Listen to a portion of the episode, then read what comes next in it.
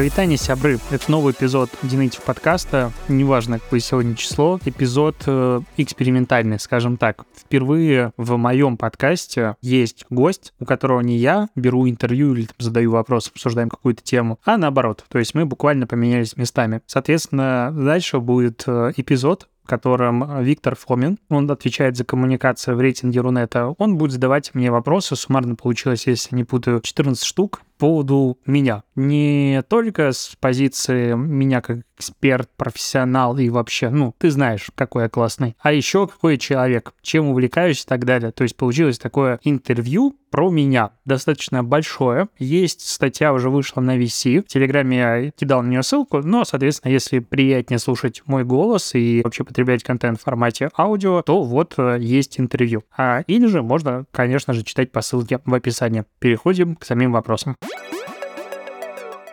Алексей, спасибо еще раз большое, что согласился поговорить. И в чем была вообще идея попытки таких бесед личных о том, что очень много интервью о профессиональном, а какие-то личные вещи остаются за кадром, они не менее важны. И, собственно, первый вопрос про твой образ. Со стороны ты выглядишь как человек с таким огромным бэкграундом, человек небезызвестный, которым действительно может быть многим людям страшно и заговорить. И мы даже вот на работе, когда ты там какой-то репост сделал, статьи рейтинга Рунета, и мы с коллегами все ходили друг к другу, там Алексей Ткачук нас репостнул, ого, это круто, офигенно, ого. А какой у тебя самого мироощущение, как ты себя воспринимаешь? Ну, это вообще прикольная тема, на которую можно как раз-таки поговорить, потому что у меня абсолютно нет короны никакой на голове, и нет никакого понимания, представления того, что вот я что-то значу. Я веду свой блог Dinative, ну вот скоро 7 лет, и относительно недавно сформулировал его основную цель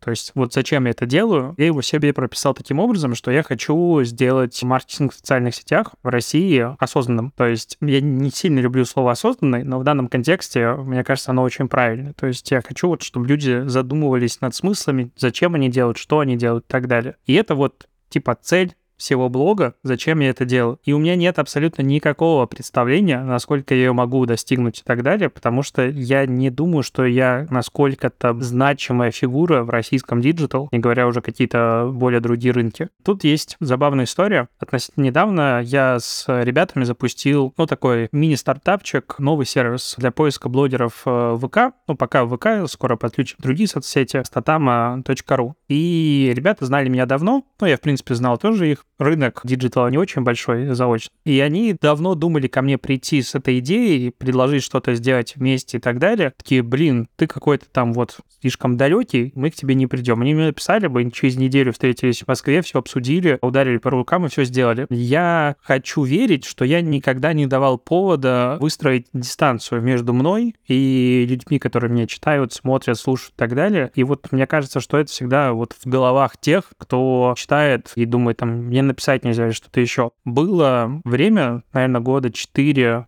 подряд. Ну, вот несколько лет назад это прекратил, когда я отвечал вообще на все вопросы, которые мне приходили в личку. То есть мне что-то спрашивают, я всегда всем помогал, консультировал и так далее. Потом я понял, что просто не выложу по времени. Сделал отдельно платформу Dinative Ask для этого. И начал все вопросы вводить туда, но все равно на каждый вопрос практически там отвечаю. Вот мое внутреннее восприятие супер сильно отличается от того, как меня считают со стороны. И мне интересно, почему так. Я не могу этого себе понять, потому что я очень простой парень. У меня никогда не было какой-то мании величия или чего-то еще. Я понимаю, что типа сегодня есть digital, завтра нет, ну, глобально, принципиально ничего сильно не изменится. А ты не сталкивался с такой ловушкой завышенных ожиданий? Вот есть такой синдром, я не помню точно, как он называется, когда фанаты сталкиваются со своими кумирами, ну, например, фанаты рок-звезд, и обнаруживают, что это люди, которые чего-то не знают, в чем-то ошибаются. У них бывает такой эмоциональный провал. Они обнаруживают, что их образ в голове не соответствует настоящему человеку. И я читал случаи реально, когда вот фанаты, ну, пообщавшись с настоящим кумиром, потом впадали в глубокую депрессию. Не было ли у тебя вот таких случаев, когда тебе кто-то приходил с какими-то такими завышенными ожиданиями, ну, может, на консультацию, а ты им начинаешь какие-то говорить скучные, необходимые вещи, и они такие, вот, блин, как все скучно, мы думали, что ты нам взмахнешь волшебной палочкой, а ты говоришь все то же, что и другие люди. Могу сказать спасибо за формирование еще одной фобии. это как бы в голове у меня такая внутренняя проблема, я этого боюсь. То есть, чтобы обо мне думали лучше, чем есть на самом деле в профессиональных вопросах. Потому что я, ну, временами провожу какие-то консультации, участвую как сторонний эксперт в разработке там, стратегии, чего-то еще. Я всегда боюсь не оправдать того, о чем обо мне думают. И это реально страшно для меня, потому что кажется, типа, ты тут вроде бы ведешь блог, такой молодец, мы думали, что ты хорош, а оказалось, что ты как бы только балаболишь. Как мне кажется, такого не происходило. Вот именно в профессиональном отношении, ну, по крайней мере, я об этом не слышал. Всегда по сотрудничеству было все, ну, как минимум, хорошо. Хотел бы сказать, что, типа, были какие-то кейсы, когда там обломался, но такого вроде бы не было. Опять же, может быть, кто со мной работал, скажет, что нет, проект сгорел и все остальное. У меня есть проблемы только со сроками, я не всегда их э, хорошо выполняю. А с точки зрения личных. Опять же, я далек, наверное, от э, уровня рок-звезды, поэтому как таковых фанатов вряд ли у меня есть такие люди. Но я с большим количеством людей, которые меня давно читают, общаюсь, допустим, после конференции, после каких-то лекций, чего-то еще. И это всегда супер френдли общение. Наоборот, как бы зачастую мне говорят, что я более дружелюбный вот в личном общении, простой и все хорошо. То есть какого-то разочарования ну, не было. Я, конечно, не рассказывал, что там завтракал и все остальное, но вот в целом такое не долетало. Хотел спросить про канал. Все-таки почти 70 тысяч человек – значительная цифра. Есть ли у тебя чувство, что называется, ответственности за базар? Задумываешься ли ты о том, что какой бы пост не напишешь, это разойдется ну, по достаточно большой аудитории и, может быть, на кого-то повлияет. Я скорее чувствую ответственность немножко другого плана. Во-первых, мы все входим под уголовным кодексом теперь,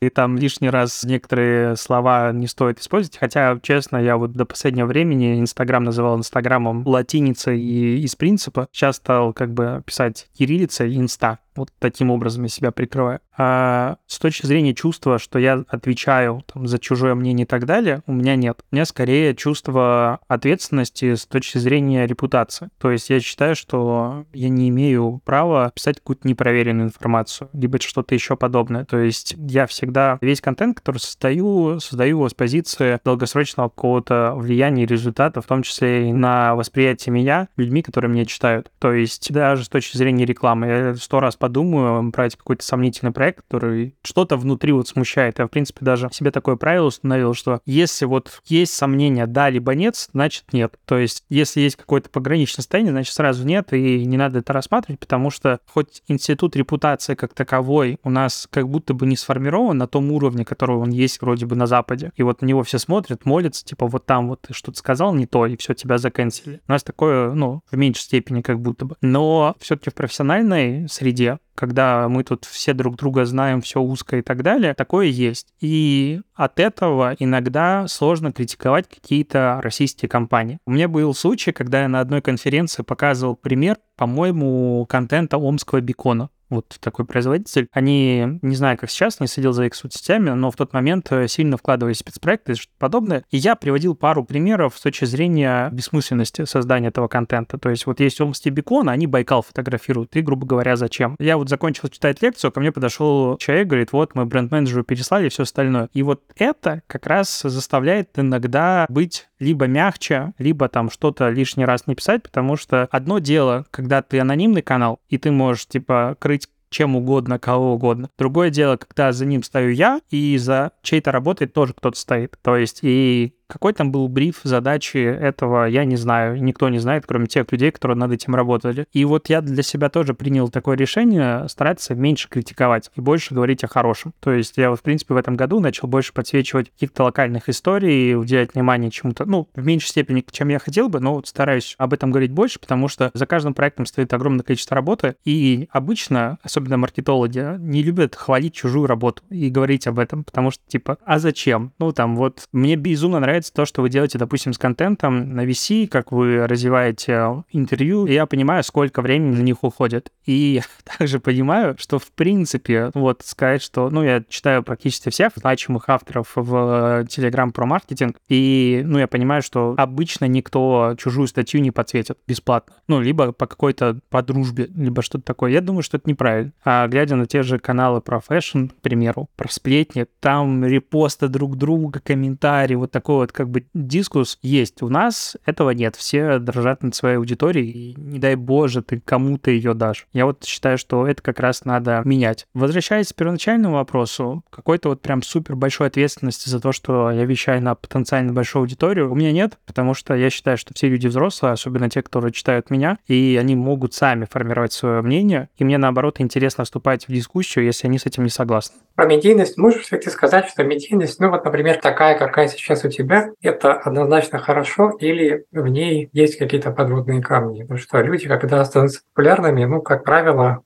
какие-то минусы в этом есть. Я, честно, вот в том уровне моей медийности минусов я не вижу вообще никаких, потому что медийность достаточно узкая на профессиональную образованную digital аудиторию, и она только работает в плюс, как правило. Тебе легче запускать проекты, тебе легче находить контакты нужные в других компаниях, тебе легче да даже на подкаст кого-нибудь позвать. Ну, то есть легче, в принципе, сделать все, и работу найти, и прайс повысить, то есть сплошные плюсы. Если же мы говорим про медийность уровня там тиктокеров, то, конечно, там другая история, и им там проходы не дают. Меня на улицах, ну, узнавали, не могу сказать, что прям часто, но была прям такая череда случайных встреч на улицах, когда меня больше узнавали по моей собаке, чем по мне.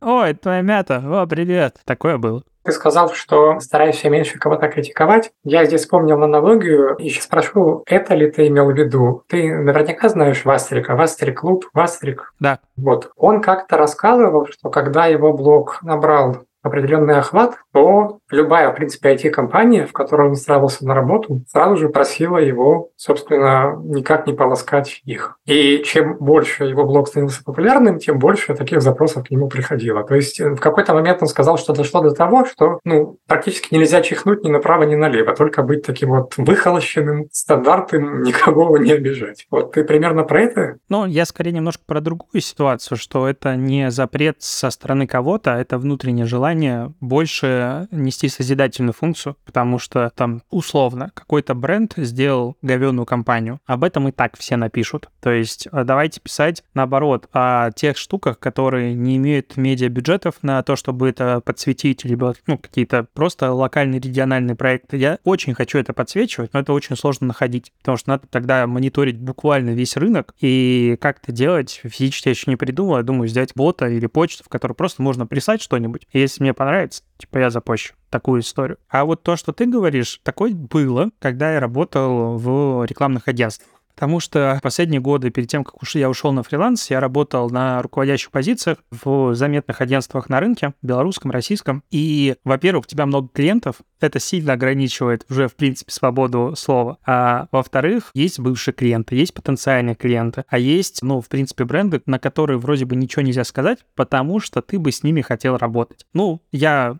просто на обум скажу, допустим, Яндекс, у которого подразделений внутренних, ну, прям очень много. И вот представить ситуацию, когда ты работаешь в агентстве и начинаешь критиковать прям за что-то по делу сильно Яндекс публично, потом это может прилететь. У меня была недавно ситуация, когда один из моих, скажем, единиц контента, не в моем канале, а просто в интернете интервью, скажем, давал, было опубликовано, и оно вышло немножечко, ну, не таким, каким я его задумал. То есть там было очень много информации не от меня, а хост, который это делал, накидал, вставив несколько моих фраз, и казалось бы, что я очень сильно осуждаю компанию, комментарий про который я говорил, хотя я ее сильно поддерживаю. А у меня параллельно с этим происходило, ну, некоторые ситуации с э, инвестированием в проект, в мой, этой компании, и через другие руки приходит запрос, типа, а это как? Ты тут вроде бы предлагаешь инвестировать в твой проект, а параллельно говоришь очень плохо про нас. Там мы все уладили, все было нормально, тем более у меня был как бы исходник. Если бы дошло до того, я показал, что на самом деле все было не так. Но мы, как взрослые люди, все обсудили, все нормально. Но вот такая ситуация, она тоже, конечно, есть. Поэтому когда ты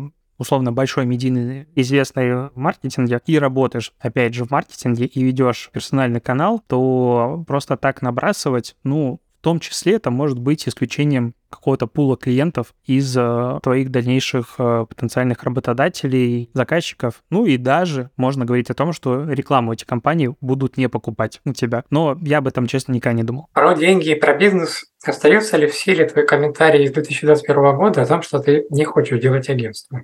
Да, у меня, короче, есть сейчас один проект в разработке. Я давно пообещал себе не делать больше курсов, потому что, делая свой второй курс, я безумно сильно выгорел и потом очень долго приходил в себя. Было много косяков. Кстати, написал про это, на мой взгляд, очень откровенную статью. И я зарекся больше этого не делать. Сейчас у меня в разработке есть небольшой такой edutainment проект, я назову его так, образование через развлечения. На мой взгляд, такого на рынке нет, и хочу сделать, поэтому не буду говорить о чем он. И готовясь к этому вот как бы образовательному проекту я читаю какое-то количество литературы, и одна из книг называется «История всемирной рекламы». На мой взгляд, очень недооцененная книга в России. Она переведена на русский язык. Обложка по ней сразу говорит, что это какая-то макулатура, но на самом деле она интересна для маркетолога, как мне кажется. И там, когда ты читаешь развитие самых топовых международных агентств, на чем они строились, все остальное, я сижу такой, я помню, еду в Сапсане, читаю, такой, блин, хочу свое агентство. Как было бы это круто, это же можно брать и транслировать те идеи, те ценности, там делать небольшое сетевое, что-то небольшое бутиковое, небольшой командой, выбирая самостоятельно клиентов, а потом я прихожу в себя такой, не,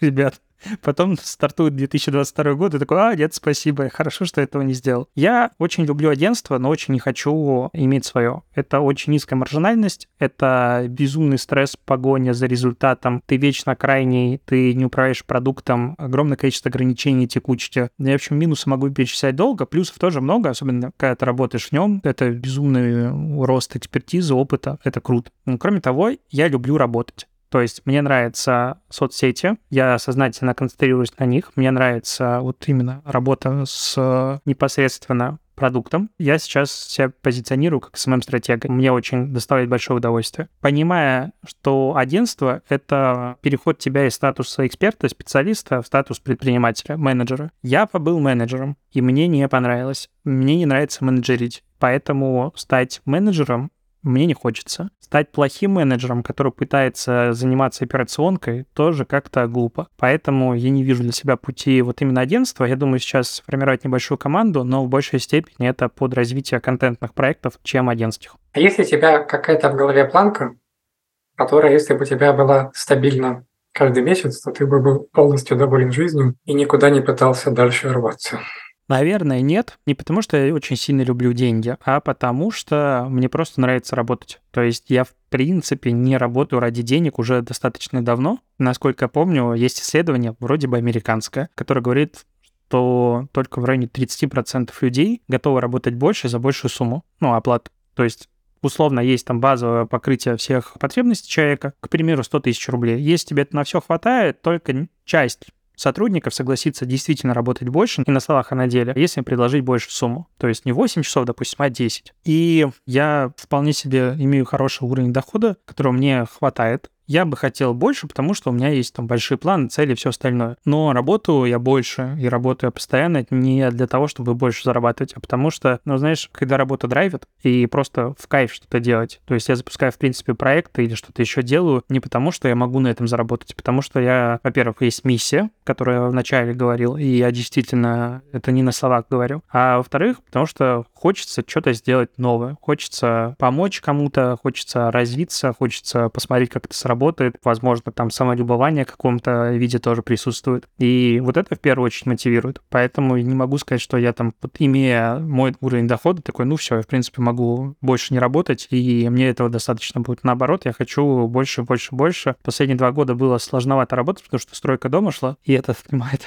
безумное количество времени и сил. Но я тактическим образом спихнулся на жену, и она занималась всем дизайном и согласованием и так далее, чем очень помогла. Но вот сейчас стало легче, сейчас можно заниматься больше работой. Раз ты упомянул стройку дома и супругу, давай немножко про это поговорим. Ты никак это не подсвечиваешь, но тем не менее, вот какую роль жена играет в твоей работе? Если бы не было ее, насколько бы ты мог делать то, что ты делаешь? Это классный вопрос, потому что мой блог родился, ну, благодаря моей девушке, по сути. А блог построил тот карьерный путь, который у меня есть. Все было лет 7 назад, 8. Инстаграм тогда переживал свое какое-то вот первое-первое сильное развитие, и я предложил своей девушке на тот момент, Саша, буду теперешняя жена, говорю, давай мы тебе сделаем блог в Инстаграм. Прикольно, деньги, медийность, все дела, короче, будет. И этот блог был про масс-маркет, то есть мы жили в тот момент в Минске, и количество блогеров локальных, оно было небольшим, а те, кто писал про моду, даже я, как бы не имеющий отношения к моде, понимал, что они пишут абсолютно не про то. То есть там какой-то высокий fashion, какие-то показы, все остальное, когда большая часть потребителей ходит в условную Зару, которая, кстати, тогда в Беларуси не было, и выбирает оттуда. То есть надо писать о вещах, которые, ну, более приближенные к людям. Мы начали развивать блог, я начал ей сильно помогать, мы делали контент, продвижение и так далее, я пошел искать информацию, потому что, ну, с инстой я особо не работал, то есть, ну, какие-то базовые знания были, но надо было что-то изучать. Полез в интернет,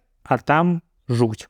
Ну, то есть в тот момент весь контент про тот же Инстаграм, да и большая часть про СММ, там не касаемо ВК, было переводы просто западных статей и формат «Так, надо делать хороший контент, вот пример Старбакса, вот пример Кока-Колы, делайте так же. Ты на это смотришь как бы и думаешь, ну, замечательно, а мне что делать? То есть, что делать локальному бизнесу? И, э, ну, как мы начали много экспериментировать, много чего делать, я как раз там работал на стороне клиента интернет-маркетологом, мы тоже начали тестировать Инстаграм и начали совершать все ошибки, которые вообще возможно было совершить. Я такой, о, прикольно, теперь я знаю, как делать правильно. Надо было бы об этом написать. В тот момент у меня уже был зарегистрирован домен Genative Buy, я его создавал как конкурента такого, знаешь, внутреннего T-Journal. То есть мне эта очень тема нравилась, я хотел сделать локальное белорусское издание как бы про интернет. Меня хватило на неделю, я забросил его, но к моменту, когда подошел с идеей развития своего блога, он еще был оплачен. Я начал туда закидывать статьи. И вот как раз первая статья, которую я считаю как бы началом полноценного блога, она вышла в интересную дату, 22 июня 2016, получается, года. И с этого начался блог. То есть, по сути, то, что я делаю, продолжаю делать это, потому что у меня была девушка, с которой мы решили развить блог. Ее блог давно как бы канул в лету, он не просуществовал, наверное, года, а вот мой э, развивается, продолжается, и с этого, по сути, я ушел в, с головой в Инстаграм. Поэтому такое влияние очень большое на меня было. Я посмотрел у тебя в личном канале, что ты смотришь аниме, что ты поиграл в Диабло, что ты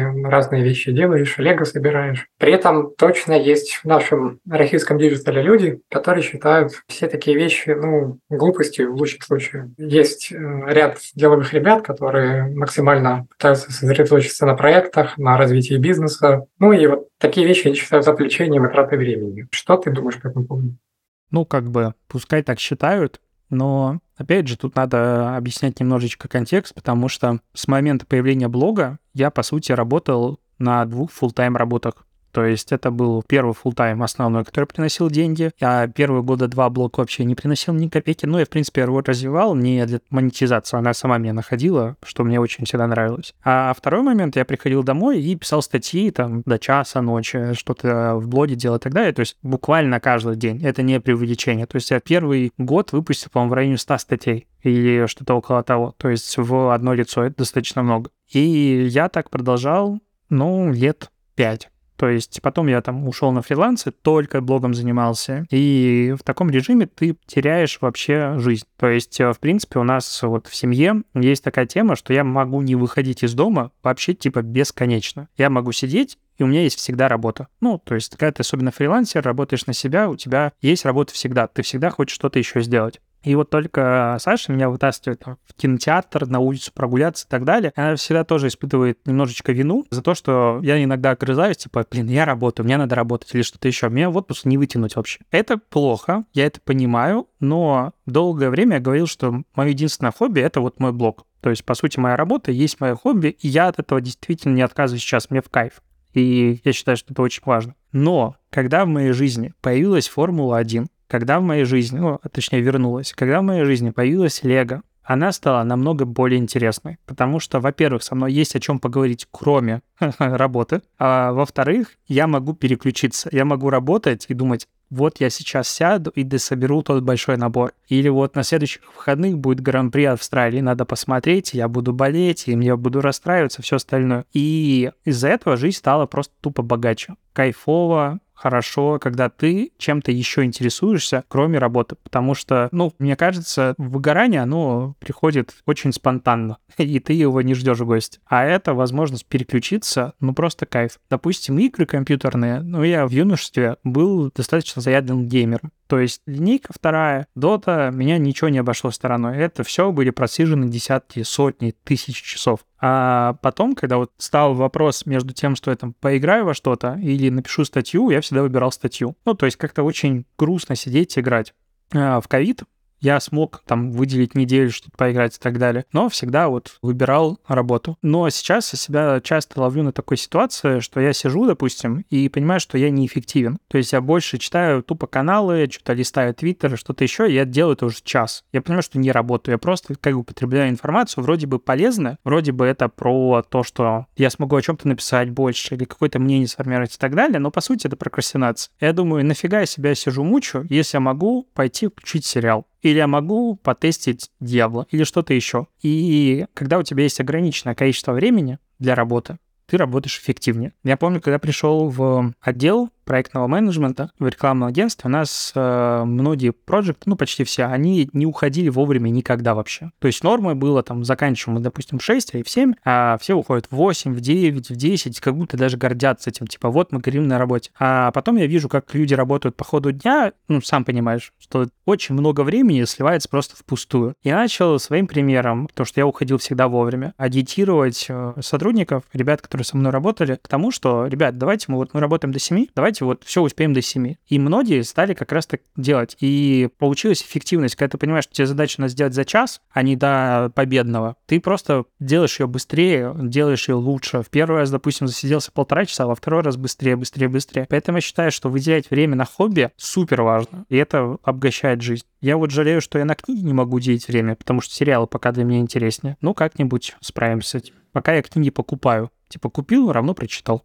Ты упомянул выгорание. Здесь был интересный случай. В одном телеграм-чате крупном деловом организаторы некоторое время назад предложили сделать вебинар про выгорание, позвать каких-то квалифицированных ребят, психологов, поговорить об этом. И, к удивлению, довольно много пришло людей, многие мужчины, сказали, что это все бабские сказки, херня, и вебинар такой не нужен. Собственно, что ты думаешь про выгорание? Оно у меня было.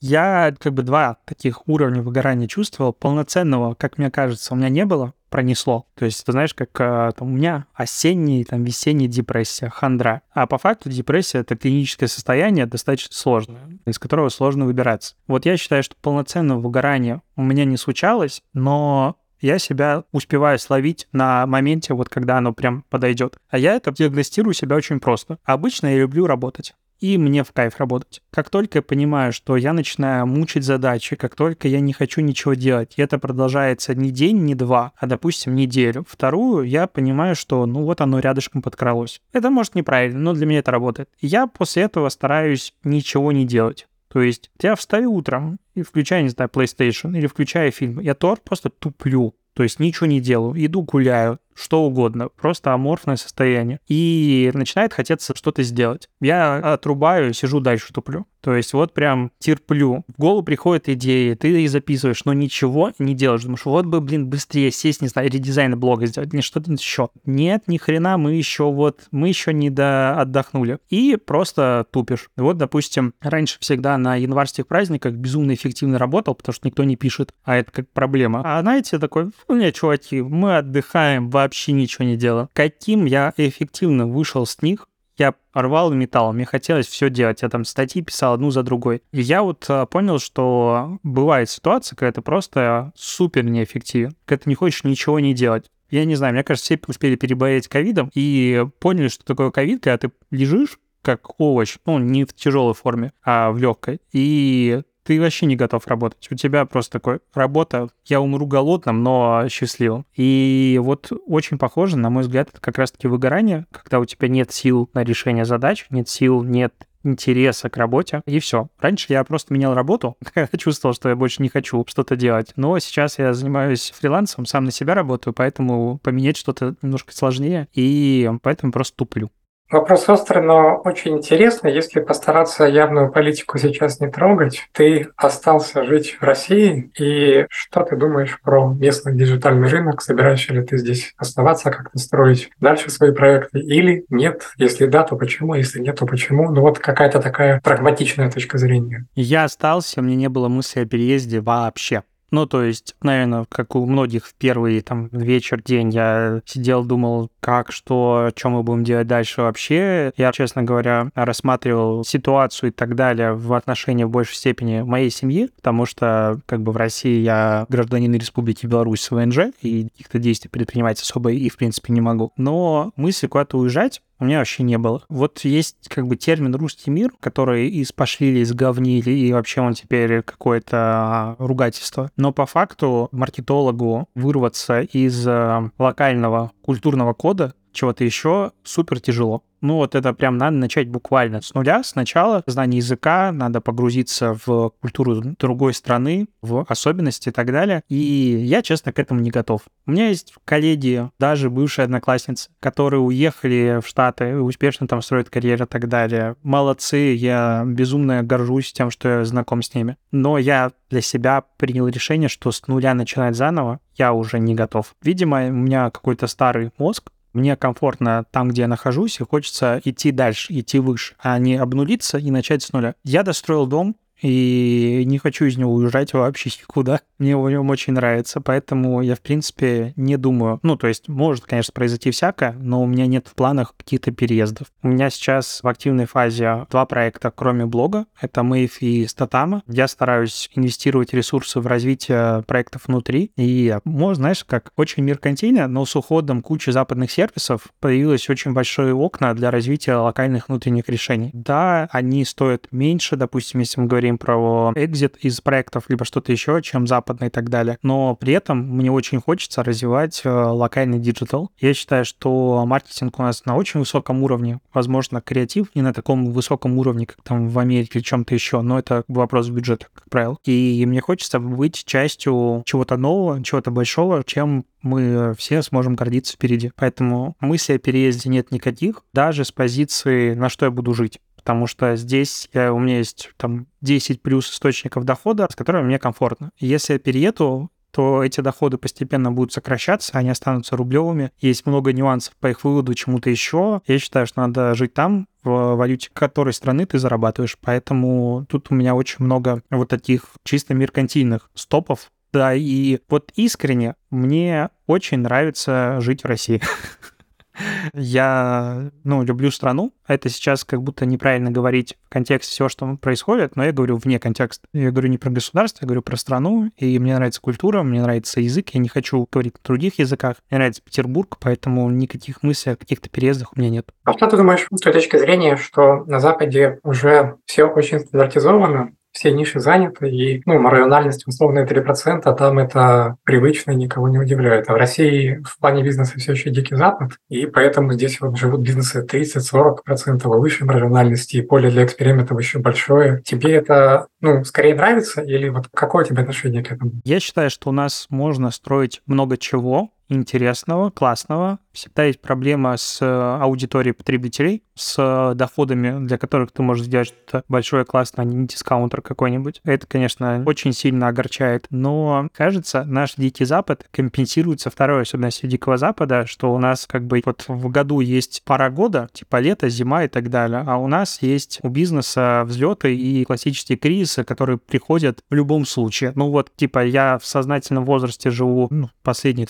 скажем, скажем, 20 лет, и они всегда были. И они как будто бы происходят каждые несколько лет, и бизнес каждый раз вынужден, типа, вытягивать себя последние жилы и что-то делать, чтобы выжить. То есть вот эта вот маржинальность высокая, она потом сказывается в годах потерянных жизни главных бухгалтеров, э, директоров и владельцев бизнеса, которые пытаются восстановить то, что они потеряли, построено за последние годы. Опять же, в Беларуси э, всегда была история, что Беларусь живет не с привязкой к белорусскому рублю, а все считает в долларах, потому что у нас была достаточно большая нестабильность с курсами задолго до России. И ну, мы привыкли все откладывать в валюту, которая стабильна, потому что как бы валюта девальвировалась много-много раз. И это как бы ну, особенность, к которой ты просто привыкаешь, поэтому, мне кажется, бизнес можно строить, можно строить относительно легко, даже с точки зрения диджитализации. То есть я вот как белорус, когда открывал ИП, очень быстро оформил все документы. Если бы я был, ну, как бы с российским гражданством, мне бы даже не идти никуда не пришлось, просто в банк бы написал, они меня все сделали. То есть этот уровень простоты, ЭДО, на который я просто молюсь, и как это все хорошо работает, и прочие сервисы, ну, они делают жизнь, на мой взгляд, очень простой. Тут есть всегда проблема и желание не платить налоги, как я вижу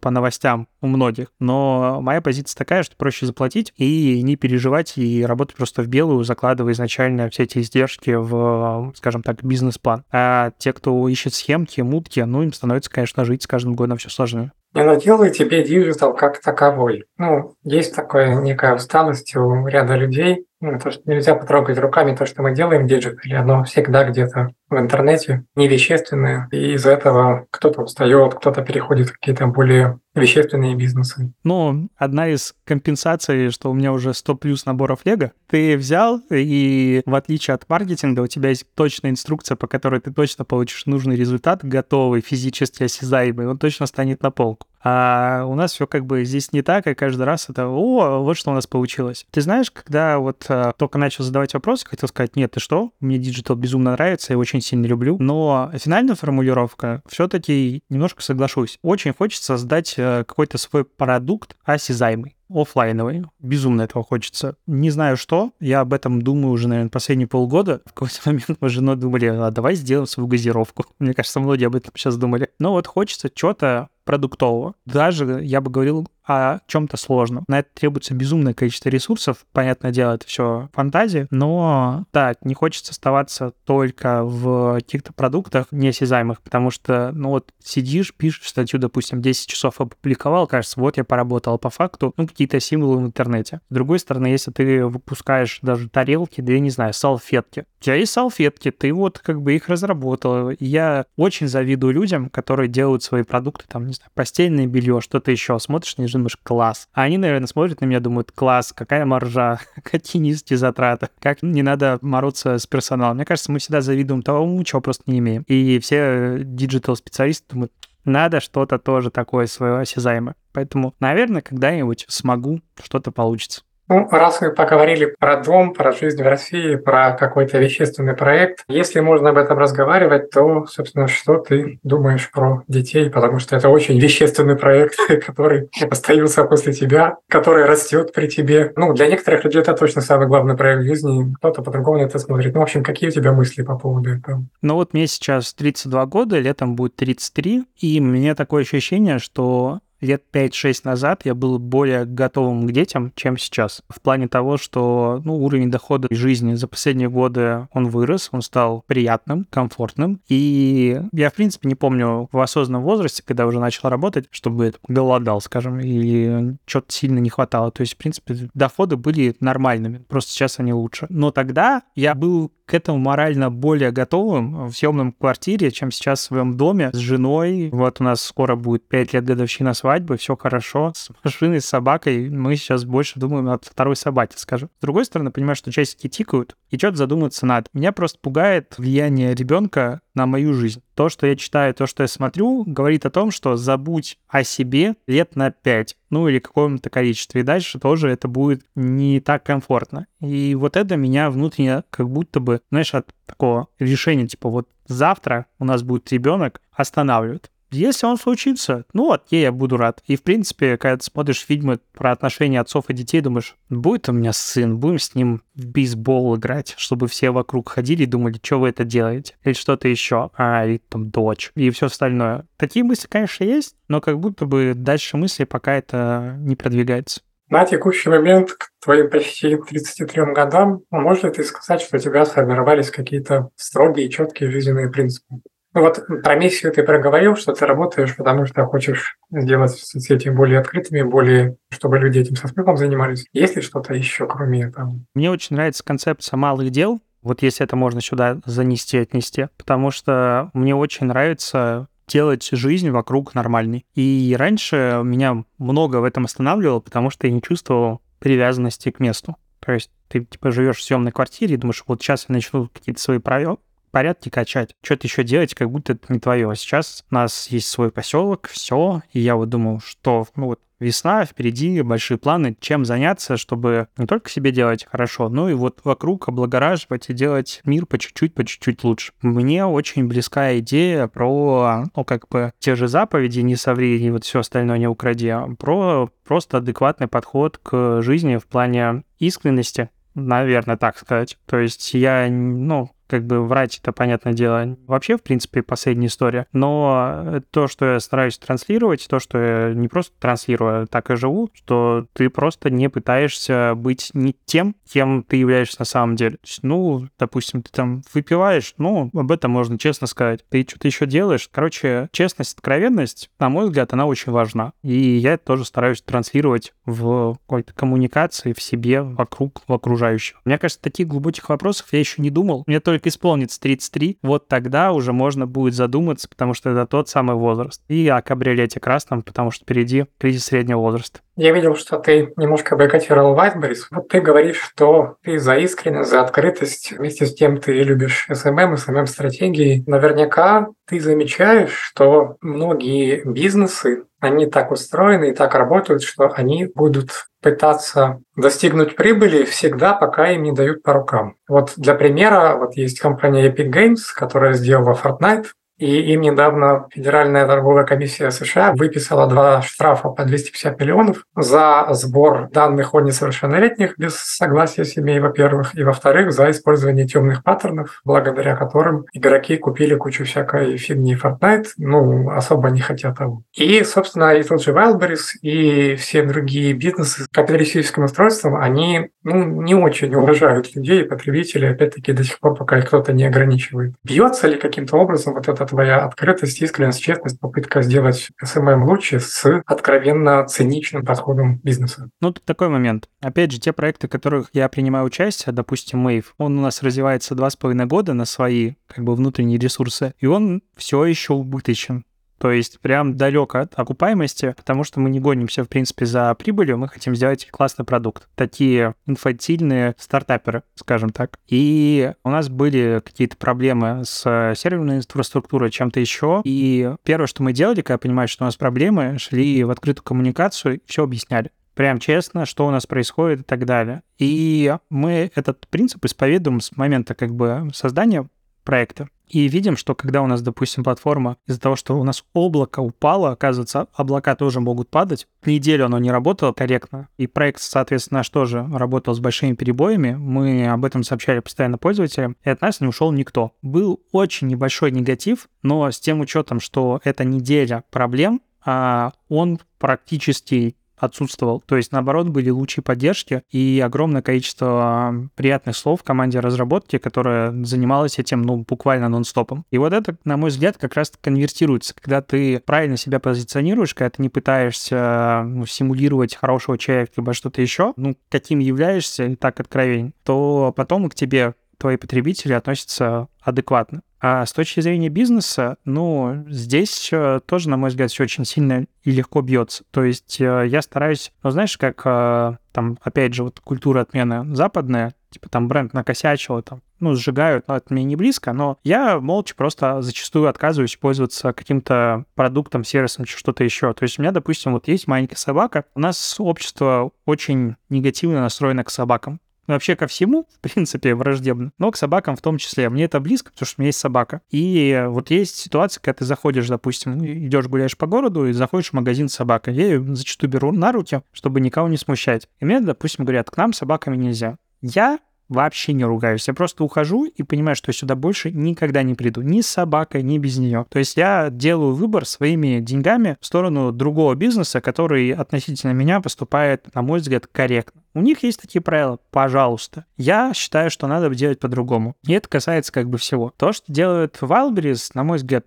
полное, конечно, чушь и когда мы говорим про крупные корпорации, я считаю, что влияние государства там должно быть. И, на мой взгляд, в России его очень мало. То есть вот э, я вроде бы очень свободных нравов и так далее, но ФАС, мне кажется, либо закрывает глаза, либо он их и не открывает на некоторые сделки, которые происходят у нас на рынке. Это всегда очень странно, потому что конкуренция важна, конкуренция очень важна для развития всех и вся, и создание монополий с около государственным капиталом, либо в просто монополий, ни к чему хорошему не приводит. Поэтому я всеми руками за то, чтобы крупные компании очень сильно отвечали перед государством, перед адекватными органами экономическими, которые понимают, что они делают. И тот же Facebook, допустим, Amazon, Google и прочие ребята, которых буквально упустили, на мой взгляд, в ближайшие годы все-таки раздел произойдет. То есть вот то, что у нас было с Microsoft, когда им дали сильно по рукам, то, что у нас было с Tata Noel, или как они назывались в начале 20 века, то же самое произойдет с бигтехом, потому что они стали слишком большими, буквально они управляют экономикой, можно сказать так, потому что сегодня есть приложение в Store, завтра тебя нет, и все пока. И я поддерживаю то, что происходит э, с принуждением Apple к допуску сторонних э, сторов внутрь, сторонних э, магазинов приложений, сторонних систем оплаты и так далее. Я считаю, что это правильно, потому что когда ты такой большой, ты платформа, образующая отрасль, нельзя говорить о том, что это частная компания, она может делать, что хочет. Уже нет уже ты больше, чем компания, к тебе должны быть другие нормы. Другая проблема, что у нас они пока не сформированы, и это какие-то точечные решения, которые выглядят как будто бы, типа, давайте мы их задушим, потому что они слишком большие. Нет, я считаю, что должно быть просто понятное четкое регулирование и механизмов ситуации, в которых вступают в силы какие-то органы, что ты не можешь делать то-то и то-то. То есть Фейсбуку, очевидно, нельзя покупать новые социальные сети. Apple, если завтра изменит свои правила, то может лечь половина отрасли. Они изменили относительно рекламной отрасли, сделали большие подвижки с точки зрения запрета отслеживания данных. И что мы видим? Они просто начали захватывать рынок мобильной рекламы. Доля их очень сильно растет в тех же штатах. Ну, как бы, извините меня, ребята, приватность приватностью, но как бы здесь надо вмешиваться. И вот такие штуки, я считаю, что просто органы еще не успели научиться видеть далеко идущие последствия. Им, возможно, нужно частое регулярное а, консультирование с конкурентами и участниками рынка, чтобы типа люди изнутри могли что-то подсказывать. Конечно, мне сейчас противовес, я понимаю, что можно накинуть в ответ сказать, вот в России же появился ЕРИР прекрасный, и ОРД, и вот это все остальное, и кому стало жить легче. А жить пока стало не легче, но с другой стороны можно сказать, что теперь вся реклама у нас обязательно должна быть отмечена, и это с точки зрения, допустим, регулирования тех же социальных сетей, один из очень прогрессивных законов, который направлен на борьбу с недоброкачественной рекламой, с скрытой рекламой, когда реклама выдается за какую-то рекомендацию личное мнение. То есть в таких штуках ответственности пока, на мой взгляд, недостаточно. Такой гипотетический вопрос. У нас есть ряд направлений, разные виды деятельности, где люди проходят какую-то проверку перед тем, как их допускают к этому. Как ты думаешь, почему рекламщики не проходят какую-то психотерапевтическую проверку перед тем, как их, собственно, на рынок рекламы выпускают? Влияние рекламы как будто бы на общество, оно не до конца исследовано на мой взгляд. То есть я всегда очень сильно грущу, когда захожу в книжный магазин и хочу почитать что-то интересное про рынок рекламы, а там ничего нет. Есть про дизайн, есть про моду, а реклама — это как бы, ну, вот то, что всех бесит как будто бы. И многие люди говорят, ой, на меня реклама не действует, все остальное. При этом не ходят в найках, они покупают Кока-Колу и так далее. Наверное, просто потому, что так звезды сошлись. А реклама влияет на всех нас, и очевидно, что мы просто, ну, как бы вот общество вне нашего рекламного рынка плохо это осознает. Мне так кажется. Поэтому как бы никакого тестирования чего-то еще не будет. Точно так же, как не только психофизического чего-то еще, но и тестирование просто на умение, на навыки. То есть ты, ты не можешь лечить зубы, если у тебя нет э, диплома, сертификатов, и ты не прошел практику. Но ты можешь вещать на миллионную аудиторию, если ты просто взял смартфон и запустил туда какие-то деньги. В этом есть, конечно, большая проблема. Про фокус принципе, все успешные топы вот этих самых корпораций, от Цукерберга до Билла Гейтса и компании поменьше, все говорят о том, что фокус важен. Что ты про это думаешь? Если ты научился абстрагироваться от чего-то ненужного тебе, то как ты это делаешь? Не научился. Нет, абсолютно нет. Я очень часто отвлекаюсь. Это большая проблема. Я был бы значительно более эффективен, если бы я научился как бы вот как конь, которому на глаза надели эти шторки, э, идти только вперед. Я обожаю отвлекаться. Но, с другой стороны, на мой взгляд, в творческих профессиях это достаточно важная штука. То есть большая часть идей с точки зрения статей, сервисов, чего-то еще приходит во время отвлечения когда ты наткнулся на какую-то статью, пост, такой, о, а это же может, и как бы ты создаешь что-то свое. Я часто люблю ходить в душ, когда у меня, ну, как бы какой-то стоп в работе. То есть я такой, типа, ничего не могу придумать, все, я пошел мыться. Иногда бывает несколько раз за день подряд, просто потому что надо придумать что-то идею. Ты начинаешь о чем-то думать, и тебе приходит, главное успеть записать. Я как бы реально не умею не отвлекаться, но и не пытаюсь с этим бороться. Я сейчас сделал для себя эксперимент, что я стараюсь не допускать там больше 10, допустим, открытых вкладок, потому что я думаю, болезнь моя, как и многих, типа их 50, в этом нет никакого смысла. Они открываются и не читаются, либо что-то еще типа открыл, прочитал, закрыл, чтобы у тебя было только нужное под рукой. И это сделает немножечко мою жизнь лучше. Я вот всю неделю провожу эксперимент, думаю, буду дальше так стараться жить. А если говорить про фокус в работе, ну, то есть вот компании, то он, конечно, супер важен. Ну, когда ты какой-то Google, ты можешь, иметь нужное количество ресурсов, делать типа что угодно. С другой стороны, если мы посмотрим на компании, которые фокусируются только на чем-то одном, у них получаются реально классные продукты, которых потом, которые потом и покупают условные гуглы, либо что-то еще. Поэтому, да даже я вижу по нашему проекту тому же Mave, мы начали работать в два направления, делать рекламный каталог и работая с подкастерами, то есть аудитория рекламодателей, аудитория подкастеров, и проект стал развиваться значительно медленнее, чем развивался, когда мы фокусировались только на чем-то одном. И последнее спрошу. Вот у нас с тобой такой первый разговор, попытка про личное. А как ты считаешь, нужна ли такая информация про людей? Есть ли какие-то люди, которых ты хорошо знаешь с рабочей точки зрения, но тебе было бы интересно, что у них в жизни происходит, какие-то их личные взгляды? И вот такая, э, ну, это и это их сторона личностная. Мне всегда сходу сложно кого-то советовать, про кого-то говорить. У меня есть проблема, что я плохо запоминаю имена людей зачастую. Просто так вот мимо пролетает. И потом вспомнить кого-то. Наверняка такие люди есть, конечно, такие люди есть. Надо подумать и напишу.